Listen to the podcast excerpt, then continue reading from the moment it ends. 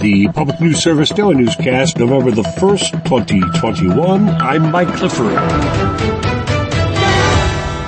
Governor Ron DeSantis' newest battle with the Biden administration involves dropping Florida out of the nation's workplace safety agency known as OSHA.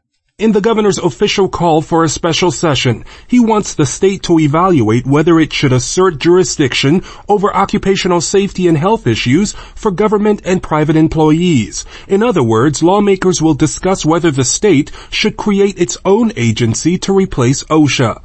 But Teresa King with the Florida Building and Construction Trade Council says federal protections are life-saving for her industry and shouldn't be tampered with to win political points. It would totally disrupt the safety mechanisms that are in place that are known that we have in the construction industry and with the clients that we work for when we go onto their property to work. The controversy is an offshoot of Biden's call for OSHA to require employers with 100 or more workers to implement a COVID-19 vaccine or weekly testing mandate, but the proposal is still under review by the White House. I'm Trimmel Gomes.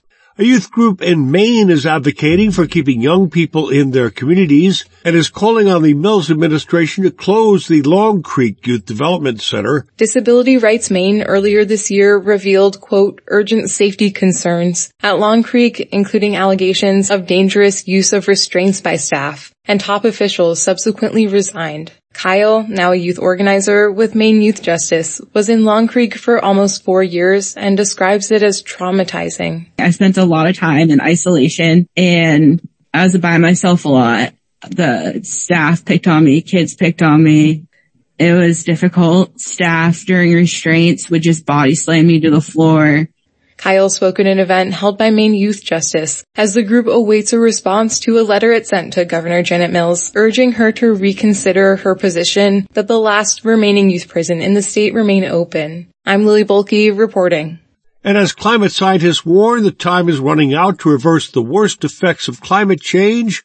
Some in Texas will be among those looking for solutions at the Conference of Parties underway now in Scotland. 30,000 people are expected to attend the annual summit, including heads of state, environmental activists, and business leaders. Travis County, Texas will be represented by longtime County Commissioner Brigid Shea. The national governments have to partner with local governments to really achieve the greenhouse gas reductions that have to happen in order to reverse climate change. The summit continues through November 12th. I'm Roz Brown. This is PNS.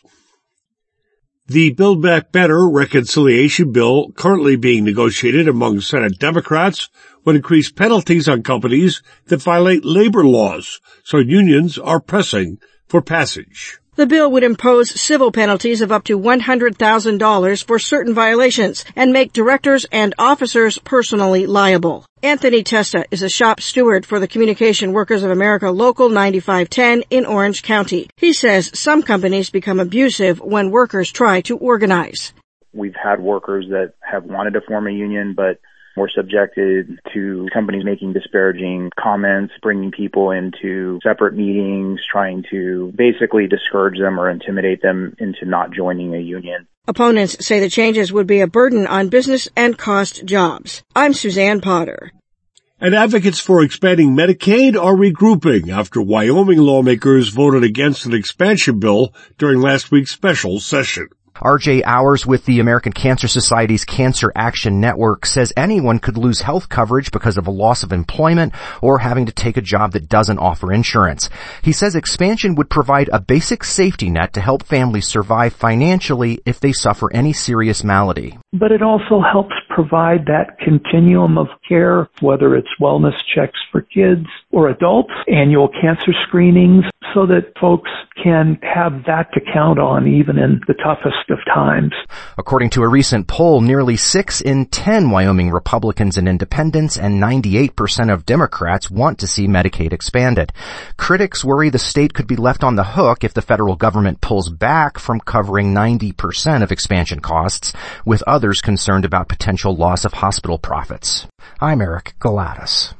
Finally, Mike Moen tells us in its latest food price outlook, the USDA says rising food costs might not level off until next year.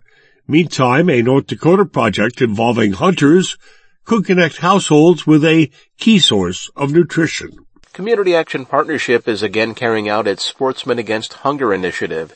Each fall, hunters are encouraged to donate some of their deer and elk meat and other designated game to pre-approved meat processors. The products are delivered to food shelves throughout North Dakota. CAPND's Carmel Froemke says some families might still be recovering from economic hardships caused by the pandemic.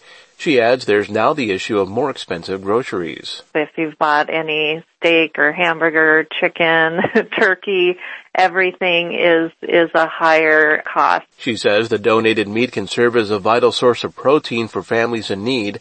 This is Mike Clifford and thank you for starting your week with Public News Service, member and listener supported. We're heard on interesting radio stations. Find our trust indicators at publicnewsservice.org.